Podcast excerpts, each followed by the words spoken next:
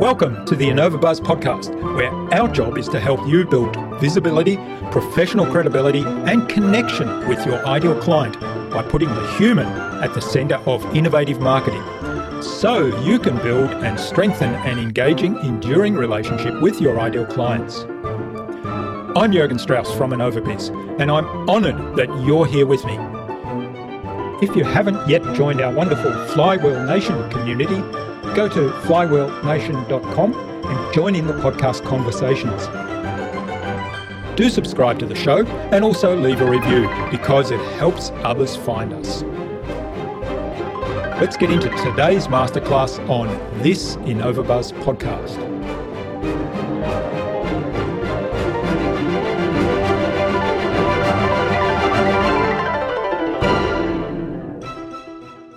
Hard to know what you want ahead of time. Humans are not known in psychological research for being really great at predicting how they're going to feel emotionally about attaining a certain goal. We think we're real good at it, but we're not shown to be actually very good at it. So, if we're not going to know ahead of time what's going to make us happy, then it's much easier to focus on what's taking my energy away right now and is this something that I have control over and can shift? And if so, then maybe shifting that brings you a little bit closer to the thing that gives you comfort, joy, and fulfillment rather than trying to find an answer. You know the the one like there's this there's a lot of pressure i think to find like the golden key to all the things. There's no golden key. There's a lot of tiny nuanced adjustments that especially as an entrepreneur and a creative you have to make all the time to continue to stay on the path that feels right to you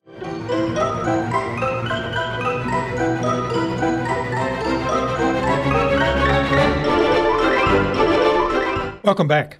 I hope you've had an awesome week so far. If you haven't heard my recent conversations with leadership and business coach Khaled Gorab and with founder and CEO of Red Direction, Jess Jewell, then do go check them out. But stay here, listen to today's conversation first. I'm really excited to have on the InnovaBuzz podcast as my guest today Kate Donovan, one of New York City's leading burnout experts, host of Fried, the Burnout Podcast, and author of the book The Bounce Backability Factor and Burnout, Gain Resilience, and Change the World.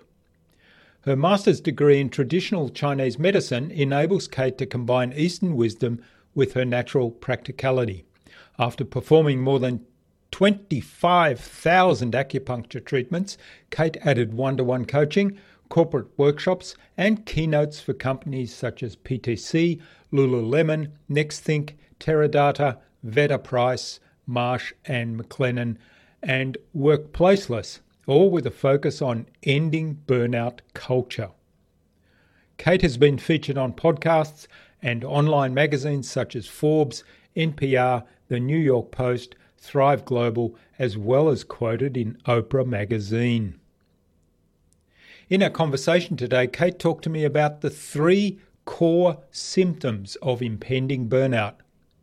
We talked about setting boundaries that are clear, kind, and concise, both external boundaries and internal boundaries. And we talked about the power of human connection. Without further ado, then let's fly into the hive and get the buzz from Kate Donovan.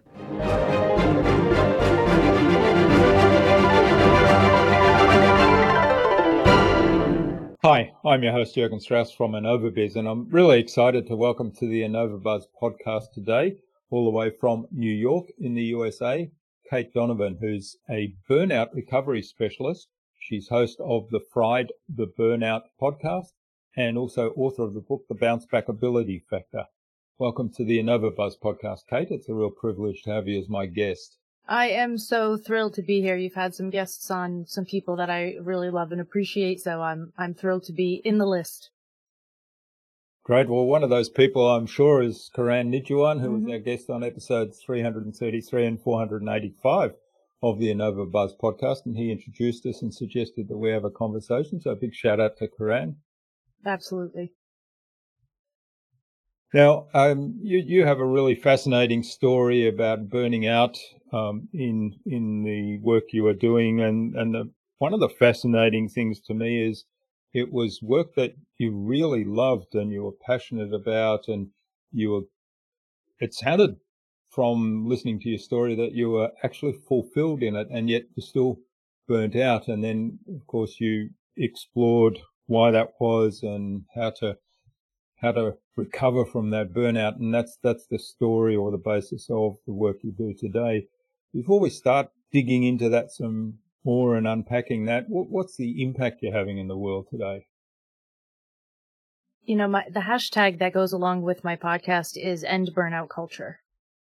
And I thoroughly believe that the more people I can help end their own personal burnout culture and prevent them from participating in the hustle culture as as it functions right now the closer we get to ending burnout culture together because we, people always say you know the system is broken the system is broken but we're all participating in the system so until we separate ourselves from it until we pull back and say well i'm not going to do it that way then the systems don't break down because our participation means that they can continue so to me, my, my function, my mission on the world is to end burnout culture by helping people to stop participating in it.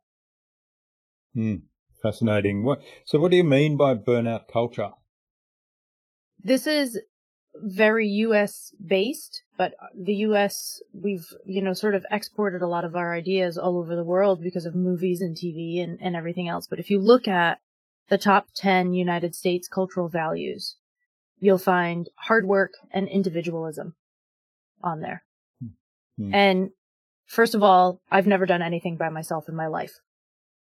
So I don't understand that individualism piece. I was a very solitary person for a long time. Like I always felt like I was doing everything by myself, but then I wasn't stopping to think about the fact that, you know, 4,000 people had to exist in order for me to have this phone and these apps. And you know, just looking in this room that I'm in right now, the fabrics and the, and the surfaces and the, I mean, how many people had to exist for me to be able to build out this six by six closet into a podcasting studio with all of the working bits? We've forgotten how connected we are. And I think that's a huge part of burnout culture. We don't ask for help. We, we don't remember this connection. We don't utilize this connection. When we don't utilize our other, like our human connections, we are eliminating a massive resource for ourselves that helps to build our resilience. There's one human behavior that increases your level of resilience. One, according to the research so far, and it's asking for help. So if you think you're alone all the time and you think that you're more successful if you do it by yourself, then you're probably going to burn out. Hmm. Yeah, and I, am thinking back to kind of the days of my corporate career, and um, it was 27 years of which 25 I enjoyed immensely, and then the last two were actually real drag.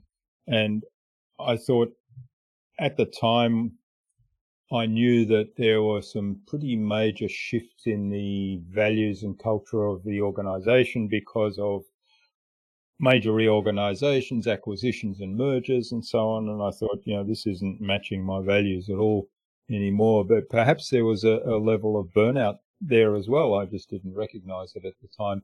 So if we're in a situation like that where we're starting to feel as though I don't enjoy this anymore, this isn't fun, and it it it's in some ways a surprise, as it was to me there, because I'd loved doing what I was doing all that time. How do we kind of recognize it is burnout and and then take the first steps to address that? So burnout has uh, three factors that need to be considered right now, according to the current definition, which I believe will expand over time. But for right now, the information that we have, the research shows that there, there are three pieces that have to exist at the same time in order for us to say this is a situation that involves burnout. The first one of those is physical and emotional exhaustion, which to me is like such a silly thing to say because that covers pretty much any symptom, mental health or physical health that you could possibly mm. have. right? So it's like, it's a very, very broad brush. But physical and mental exhaustion is, is number one. The second one is feeling disconnected and cynical. So turning into what my grandmother would call a negative Nancy. Um, just, hmm. just being very hmm. cynical about life, not seeing the good anymore, an inability to see the good. And this is a really crucial part because especially again, when we come back to this sort of like very American positive thinking based culture, you're supposed to always find the good in everything. You're supposed to look for the silver lining as soon as the disaster occurs. You're supposed to be able to pull yourself out of any bad situation just by finding something good in it. Um, and while that has some merit in some situations, when you're burnt out, you can't. You can't find the good anymore. Even if you know it logically, you don't feel it emotionally. So you're really disconnected from your life as a whole. And the third factor is that you feel a lack of impact and accomplishment in your work. So either because your productivity is really low or because you've lost the connection to the fact that what you do is actually impactful. So I burnt out as an acupuncturist and I was helping people to have children. And it got to the point where I was like really unimpressed by that. I was like, great, another person is pregnant, whatever. hmm.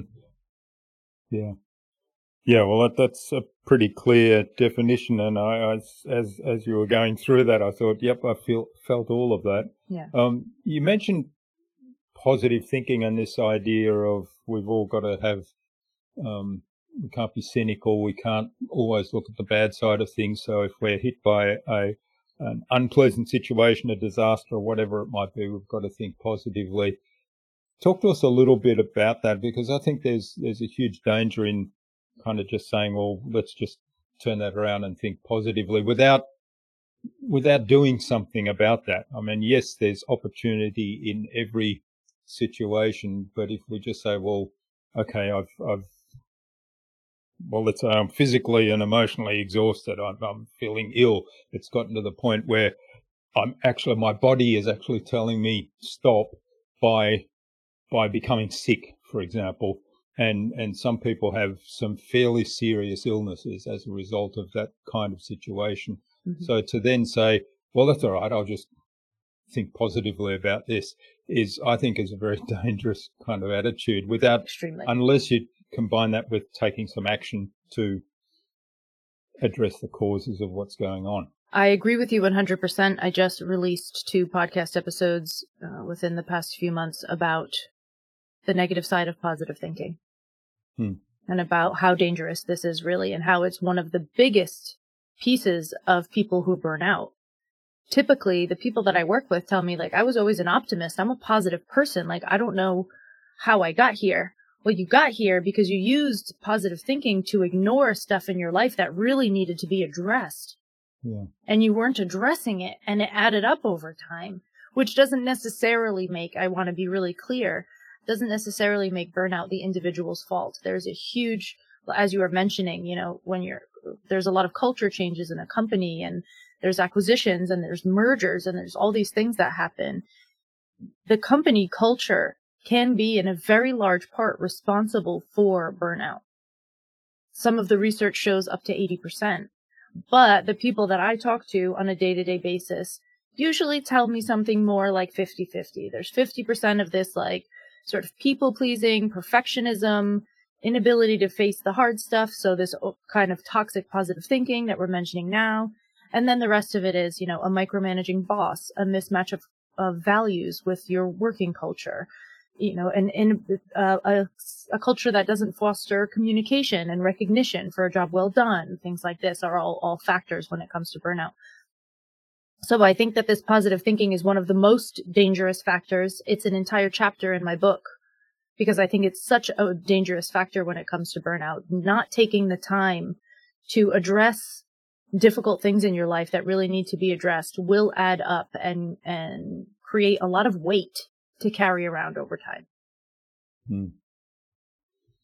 Yeah, that's a. I, I think that's a really important point that um, people don't fall into that trap of saying, "Well, I'll just think positively about the situation," because there's a risk that you actually ignore some of the fundamental causes of, of what it's doing. And you talked there about many aspects or many things that can contribute to that. And you, you highlighted company culture and the environment over which we have very little control. And yet there's lots of things within us that we do have lots of control over. And, and some of those, and as a recovering perfectionist, perfectionist, I can really relate to that part of it. How do we, how do we get some early indications that we're going down this path leading to burnout um, before we get before it becomes critical, and how can we take some actions then to um, kind of correct course? So before it becomes critical, you start to notice that your normal functioning you can't do anymore. So if you were a person, for instance, who used to get up and run a half an hour three days a week before work, and for the past couple of months, you're noticing that you're getting up and you're only going one out of the three days. And that one day that you do go, you finish maybe 20 minutes instead of a half an hour. And instead of it adding to your energy for the day and making you feel pumped and ready to go, it's making you feel exhausted. That's letting you know that energetically something's not right. Your physical body, your emotional body, they're not able to keep up with what you're doing right now, even though what you're doing is less. So when you're normal functioning starts to be hard to keep up with. If, for instance, you made it a priority, say you have children and you said, you know, like Tuesday afternoons, it's my day with my daughter. And then you stop doing it and you don't pay attention to it and you can't find the energy for it and you can't make it happen. And even when you do make it happen, you're not really present and you were always able to be present before. That's a sign.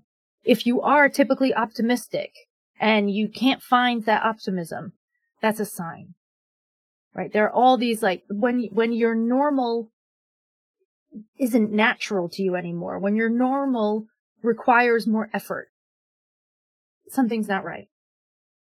Hmm.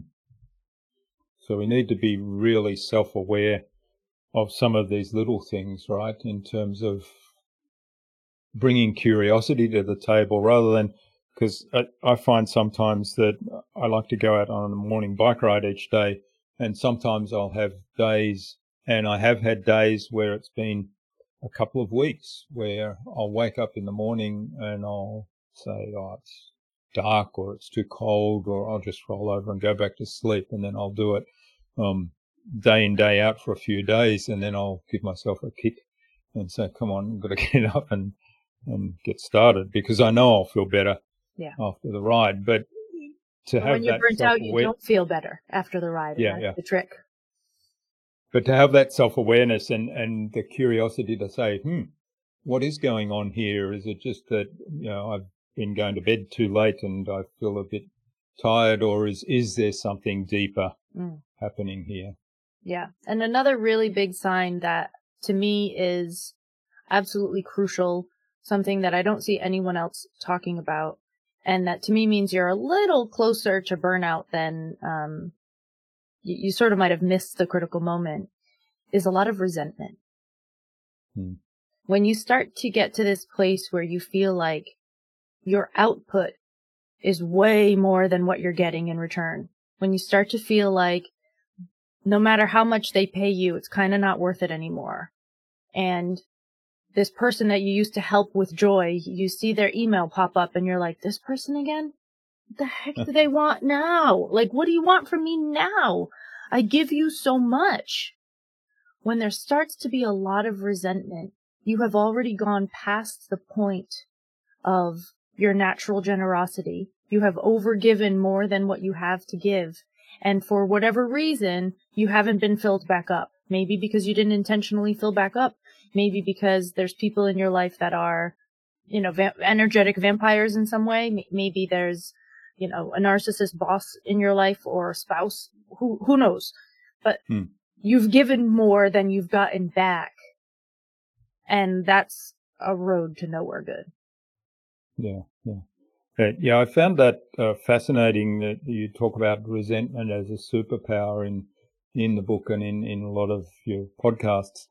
And um, you, have just described the situation there. We we use that word a lot when we talk to clients about defining your dream customer, defining your ideal customer, and and a lot of the argument that comes back to that is, oh, but I'm narrowing down my potential market and I might be missing some opportunities. And I always respond to that, well, the opportunities you're missing are people that aren't a good match for you or your service, even if you can make, you know, you can jointly come to a decision to work together with that person. It often ends up in bad situations, resentful, mm-hmm. resentful mm-hmm. situations. And, and I've been there. So I know that was resentful thing. So it, I found that fascinating that you use that as, hey, that's an indicator that we're on, we're starting to suffer a little bit of burnout or we're at risk of burnout.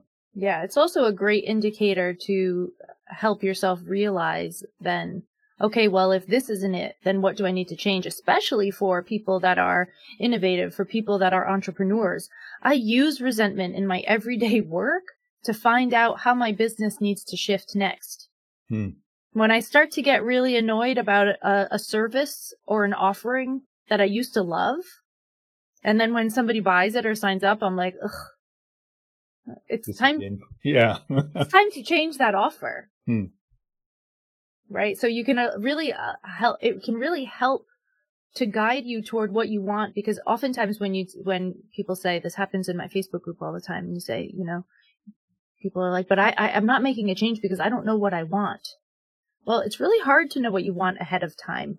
Humans are not known in psychological research for being really great at predicting how they're going to feel emotionally about attaining a certain goal. We think we're real good at it, but we're not shown to be actually very good at it. So mm.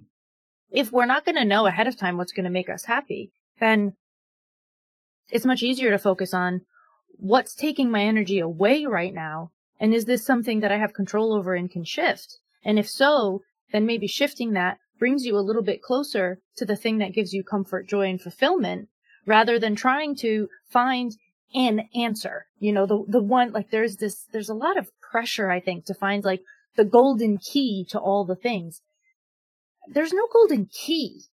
There's a lot of tiny nuanced adjustments that, especially as an entrepreneur and a creative, you have to make all the time to continue to stay on the path that feels right to you. But it's really easy to step to the right a little bit and then say, oh, uh, this isn't quite it. Okay. Well, let's go back to the center.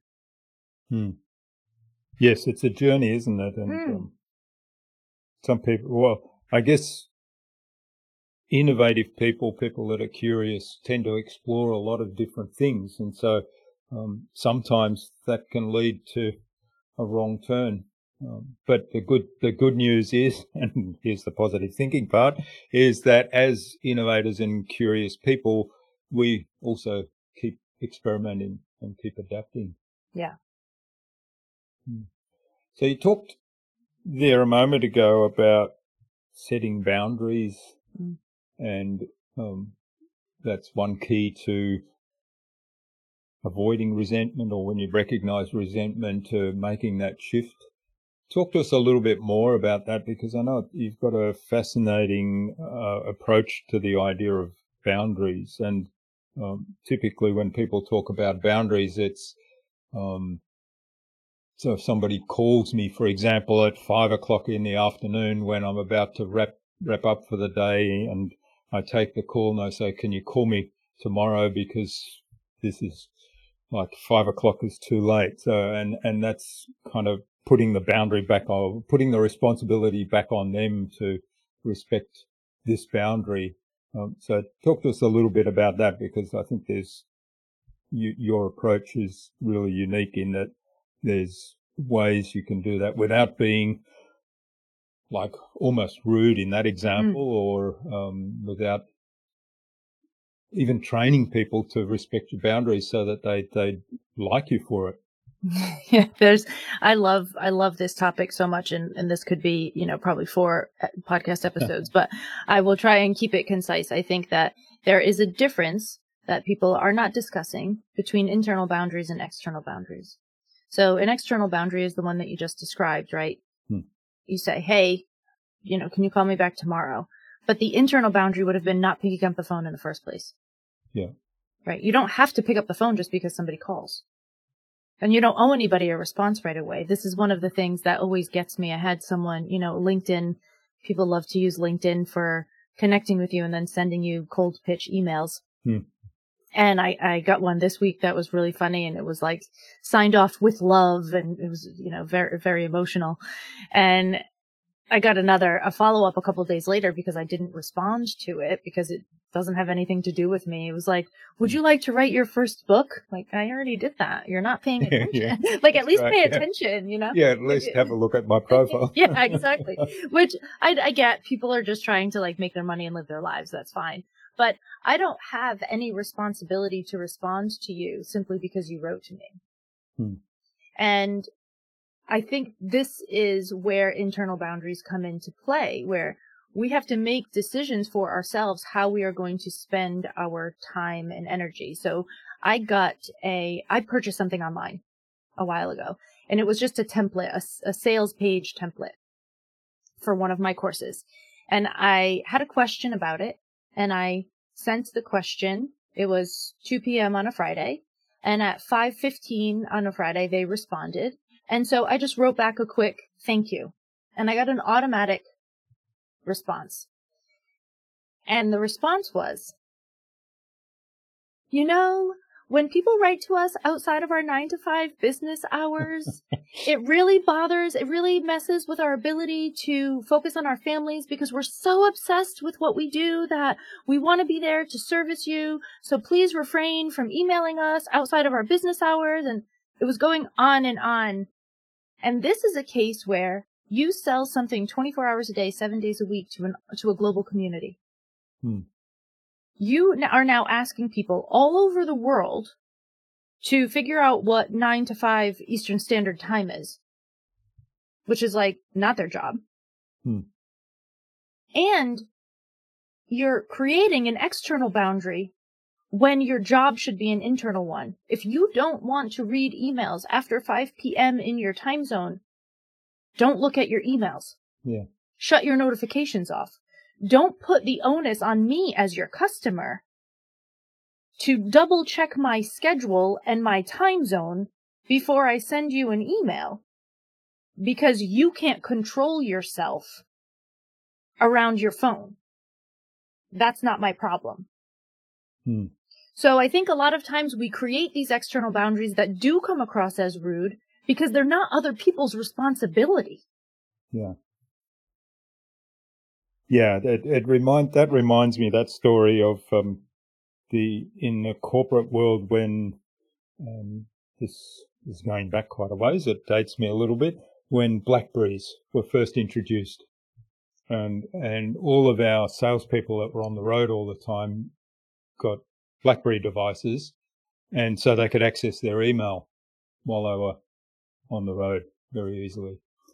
And one of the common complaints that, that I heard there in those days was, I hate these Blackberries because I'm getting emails at all hours of the day and I'm having to respond to them.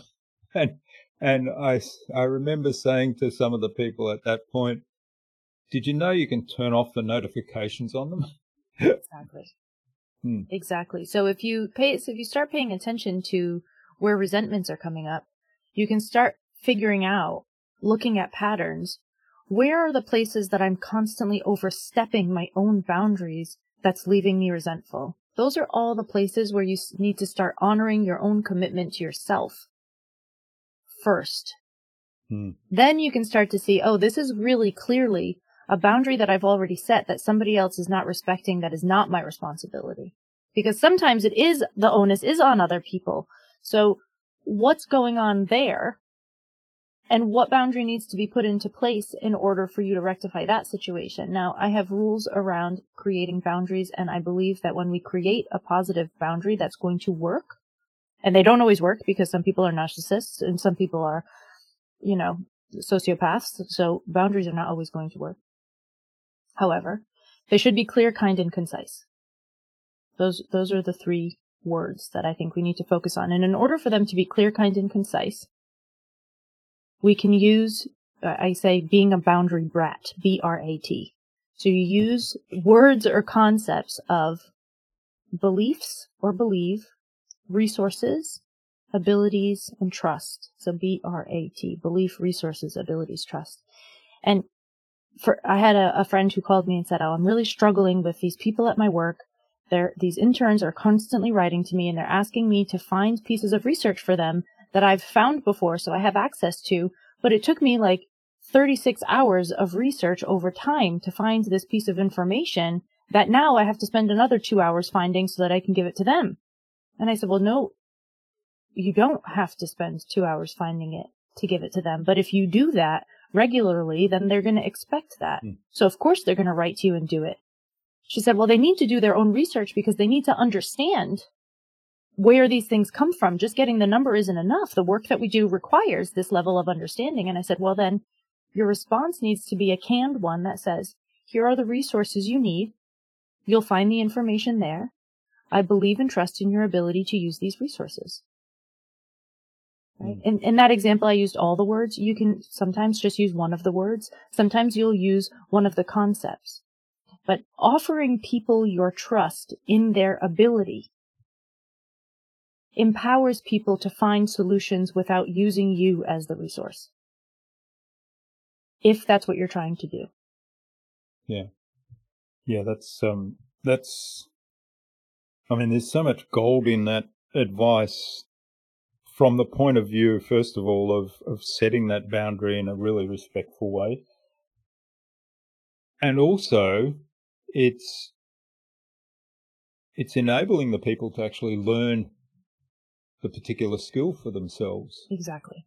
Because that is a really good example with those interns. They're there to, to not just to do the work, but to actually learn skills while they're doing that work. And if they're just being spoon fed the results of the work, then they're not learning. So yeah. in a way, it's, um, you, you rob people of the opportunity to, to learn for themselves, to become self-sufficient, to to figure it out. You rob you rob yeah, people exactly. of the opportunity when you're over giving to people all the time, when you're solving everyone's problems all the time.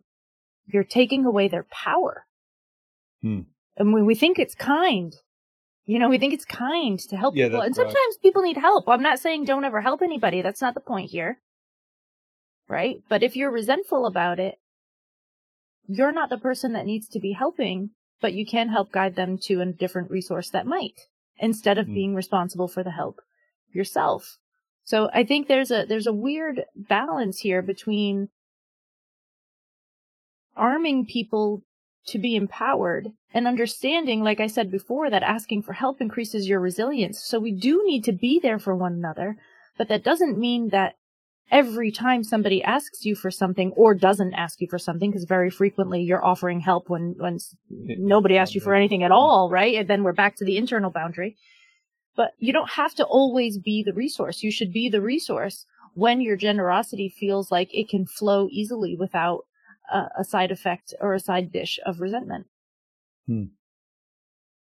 Yes, the side dish of resentment. Love it. One of the things that came up in that conversation was the idea of taking care of ourselves first. And we talked earlier about this idea of that awareness of being curious about what is going on for me right now in my response to this particular situation.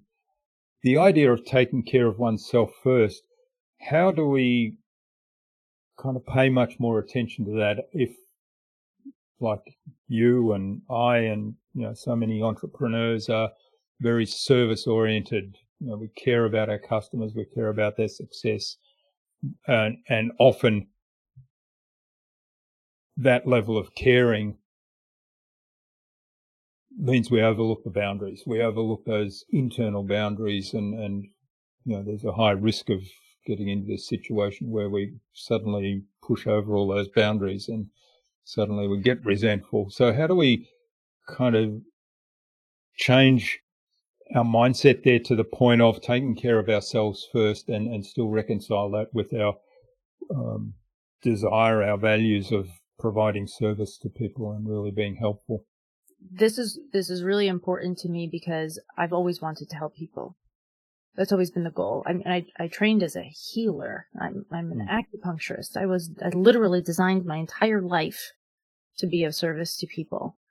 So the question that I think I ask myself now in my own business and what I allow to guide my pricing and my packages and all of it is how will this impact my generosity?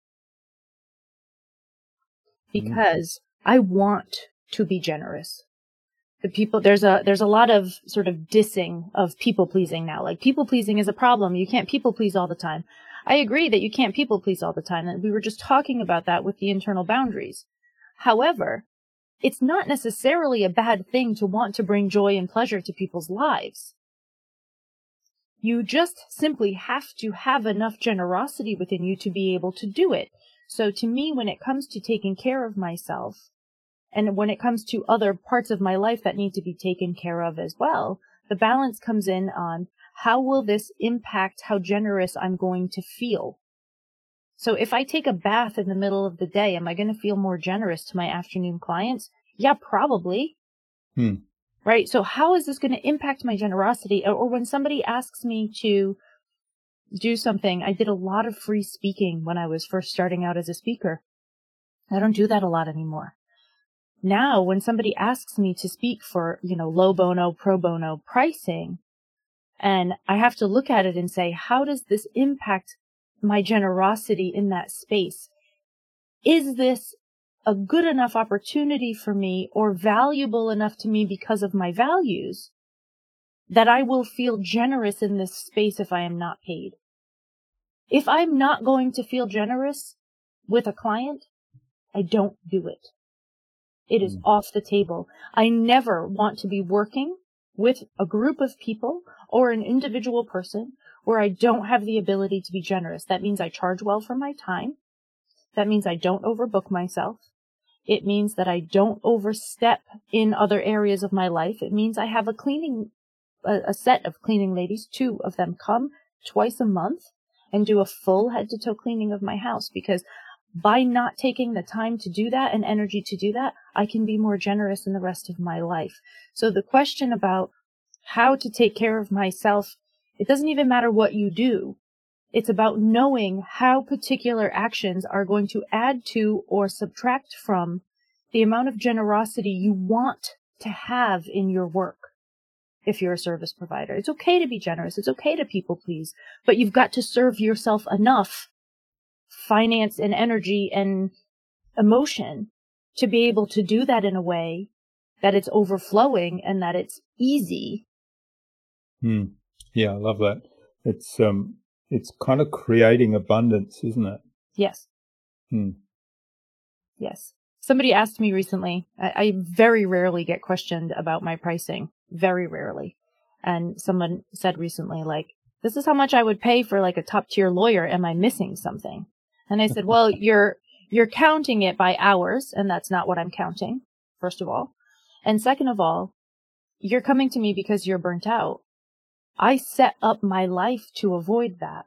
Charging this much allows me to feel generous when we spend time together. That's mm. why I do it. Yes, great response and um, yeah, focused on the value.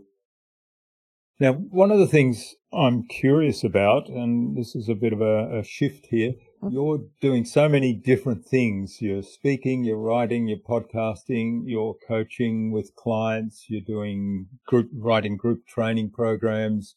Um, you're still a practicing acupuncturist and so much more. I've probably um, haven't touched on some of the other things. Um, isn't that at odds with avoiding burnout? Not for me. So one of the things that I realized after, you know, 14 years as an acupuncturist was that doing the same thing day in and day out, that level of monotony isn't good for my level of generosity because I get bored. Hmm. And it came at a, at a similar time where I started to realize that I have ADHD. And I, I can't do that, the same thing every day. I just, I can't.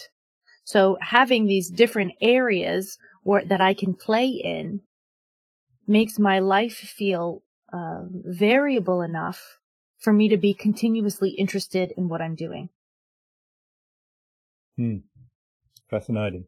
And and how do you manage that all? Do you have it compartmentalized in say days of the week and say on this this day I'm doing these things on the next day I've got other uh, some of the other things are there so the first thing is I don't do it by myself uh, there's a you know like I said the number one way to gain more resilience is to ask for for more help um, mm. I'm very pro paying for help so when it comes to my podcast there are two and a half hours per month of time that is needed to record. That's the only thing I do. Yeah. All of the post production and the show notes and the social media and the posting of the social media and all of those things are taken care of by other people. Because that allows me to be generous when I'm on the podcast. Hmm. That's what, that's what adds to my generosity. So I, I outsource all of that. So my podcast does not, uh, does not cost me a lot of time now it costs me more money now, but it doesn't cost me a lot of time. Hmm. I did shut down my acupuncture office, so I'm not a practicing acupuncturist right now. I was looking at all the balance sheets and it was the thing that was costing me the most, both emotionally and financially, and bringing me hmm. the least amount of returns. Yeah. So I sat down and I said, well, you know, after 14 years, it's time to shift from this. And it was a weird day, you know, like that. it was a weird day, but I'm not doing that now. So right now, my main things are the podcast, which I said is, is about two and a half hours, maybe three hours a month. Um, then I'm a full-time student, so I'm doing a new degree, which is biobehavioral health. It's very exciting, and that costs me about 15 hours a week. I don't do more than one speaking event a week, especially if I'm traveling for it. So I'll do maximum four a month. And I only take coaching calls Tuesday, Wednesday, Thursday. I don't take calls on Mondays and Fridays. Hmm. So I have everything set up that, that in a way that allows me to have white space on my calendar no matter what I'm doing. And on top of all of that, I always take a minimum of five weeks off a year. Always. No matter what. Hmm.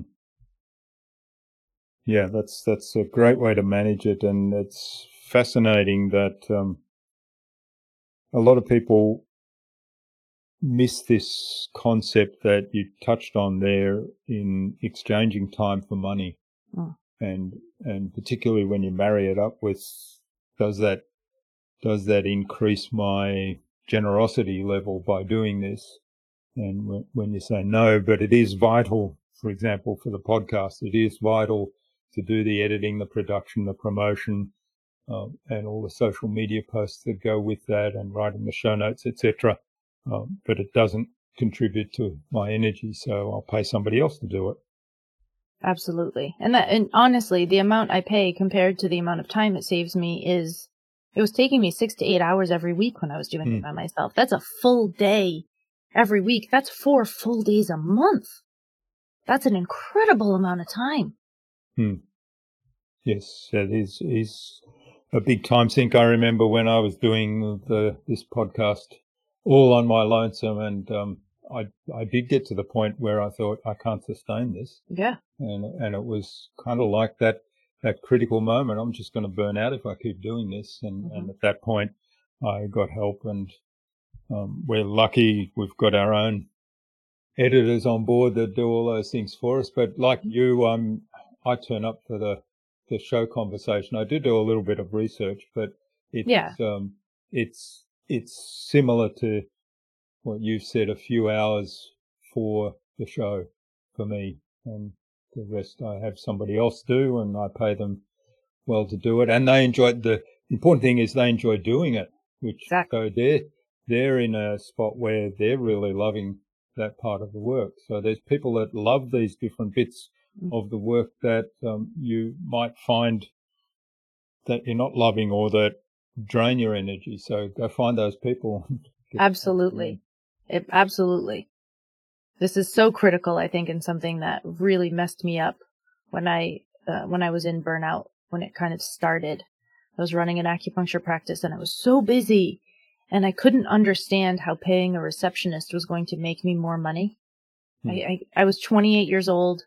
I, I just couldn't wrap my head around it. People told me that.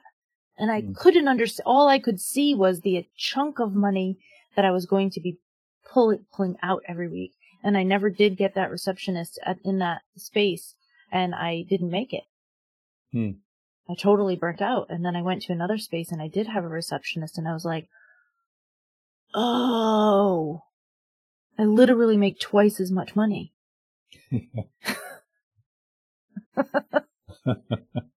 yes, it, it it sort of feels counterintuitive until you've experienced it, right? Yeah.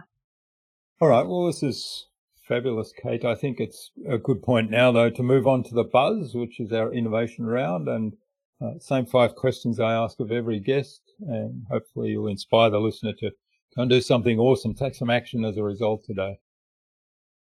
What's the number one thing anyone needs to do to be more innovative? To have white space. Hmm. White space to me means, like for me, I don't take calls on Mondays and Fridays.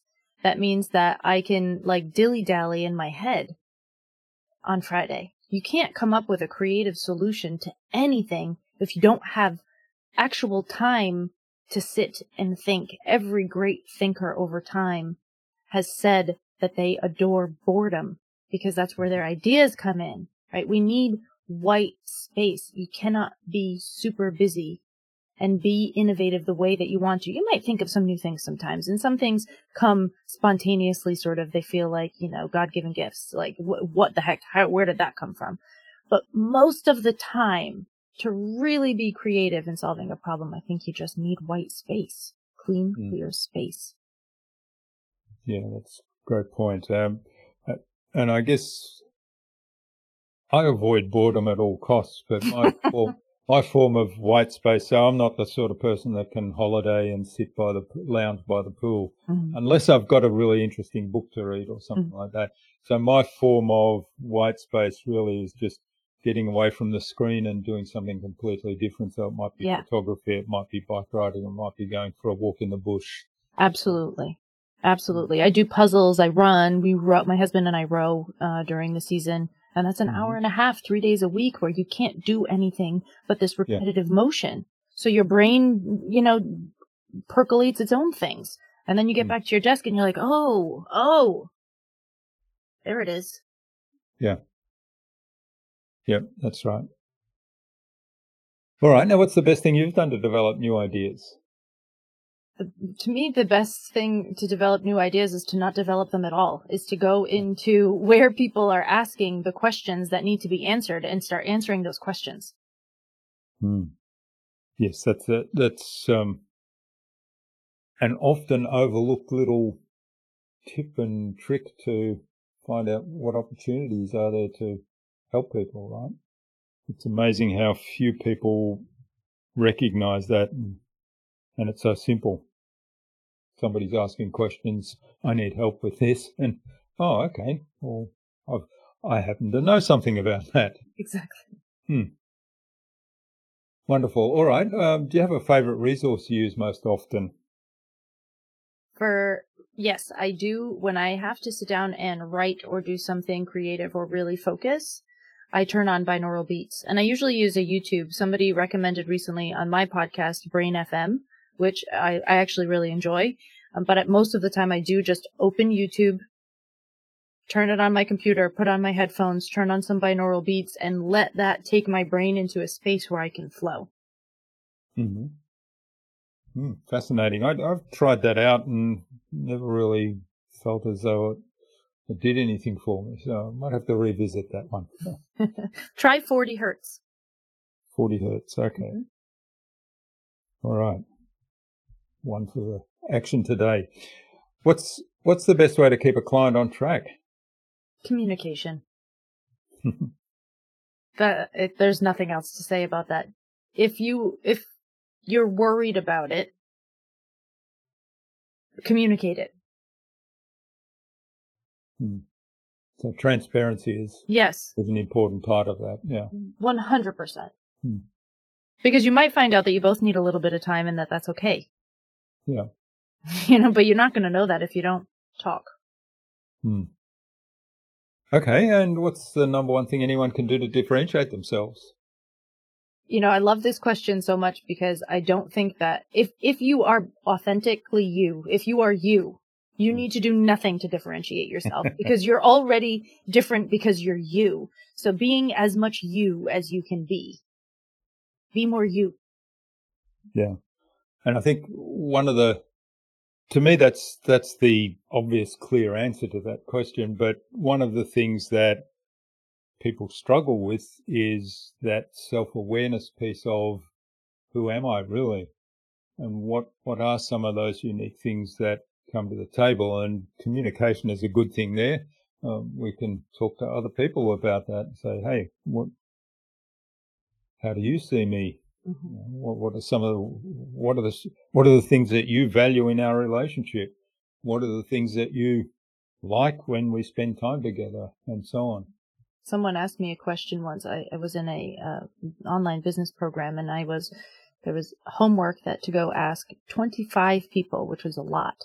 Ask 25 people the three words that they think of when they think of you.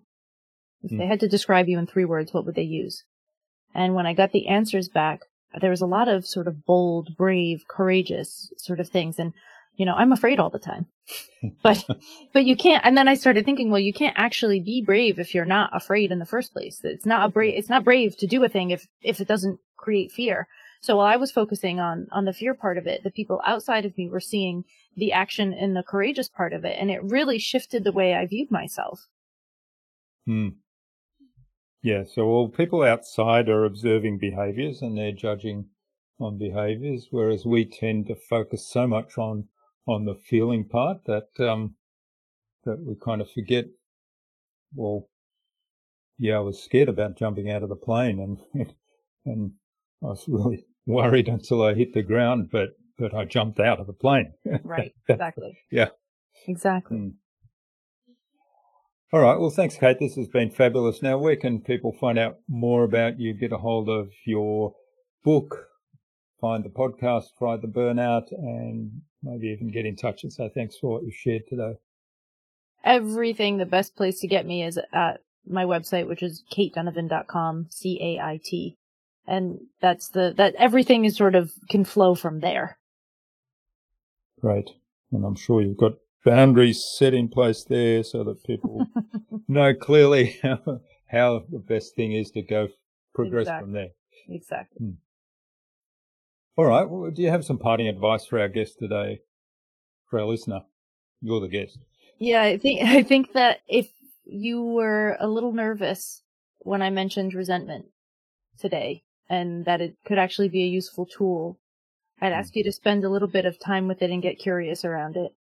Because if you're nervous about it, that means it's popping up. And if it's popping up, that means some boundaries need to be put into place. And if boundaries need to be put into place, that means you're likely a little bit close to burnout. So don't be afraid of resentment. It's really, really great information for you if you can, if you can stop and listen to it. So don't be afraid of it. Get curious and play with it a little bit. Hmm.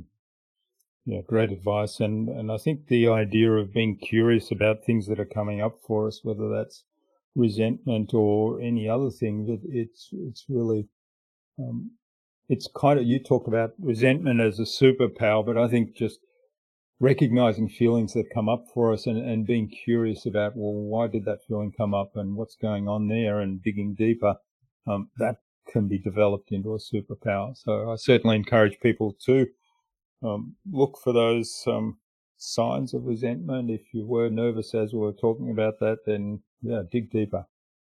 Finally, Cait, who else should I get on the show and why? I have a person who I absolutely adore. Her name is Janine Letford, and she focuses on using creativity as a way to fix company cultures. And I think that having this idea of innovation and creativity as the center of culture creation would be really fascinating. Hmm.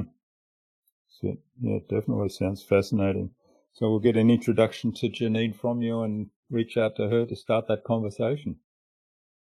So thanks so much for sharing your time and your insights so generously with us today, Cait. I've really enjoyed this, learnt a lot um, about the early signs of burnout and how we can kind of be curious and dig into what's going on for us and what we're feeling and what the underlying drivers of those feelings are. And if we need to change something, then that really gives us some good guidance. So thanks so much for the conversation today, and please do stay in touch. Thanks so much for having me. It was great.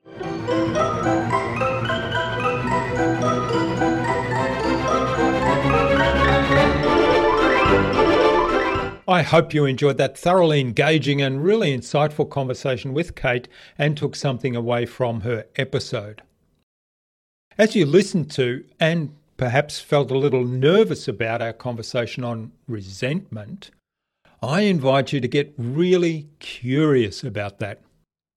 In fact, any time that feeling of resentment comes up, get really curious about why you are feeling that way. Explore what you need to do to remove the source of that resentment. Is it setting some internal boundaries? Is it outsourcing some tasks to others? Is it changing the focus of where you're spending your time? As you get more clarity around any feelings of resentment, take action. Early steps can avoid burnout altogether. Consider resentment as a superpower. Cait's episode can be found at innovabuzz.co forward slash Cait Donovan. That is C A I T D O N O V A N. All lowercase, all one word, innovabuzz.co forward slash Cait Donovan.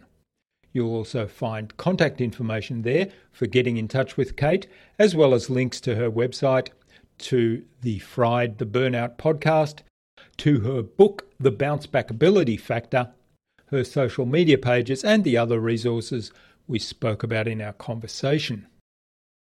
If you've listened this far into the show, then I have a challenge for you. If you've loved this conversation and you think it'd be useful to another person, be brave enough to share that conversation with that one other person.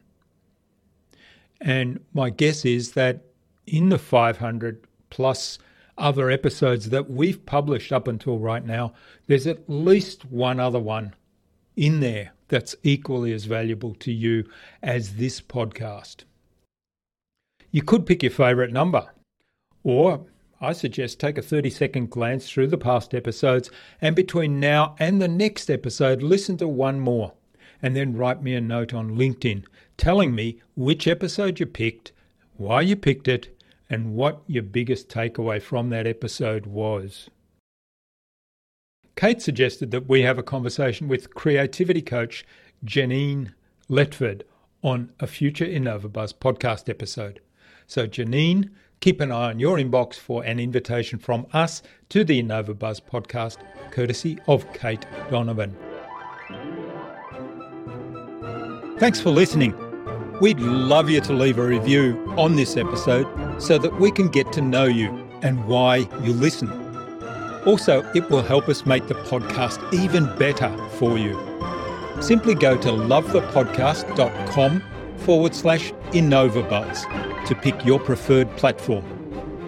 And you can follow the show by going to followthepodcast.com forward slash InnovaBuzz.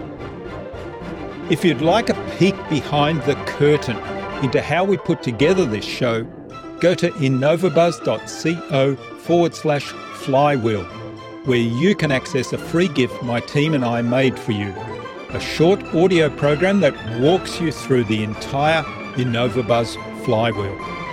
We want to give you everything you need to transform your marketing and your podcast into a human centered, relationship focused growth engine. Tune in again to the next episodes of the InnovaBuzz podcast, where we've got yet more fantastic guests lined up. Until next time, I'm Jurgen Strauss from InnovaBuzz. Remember, be awesome and keep innovating.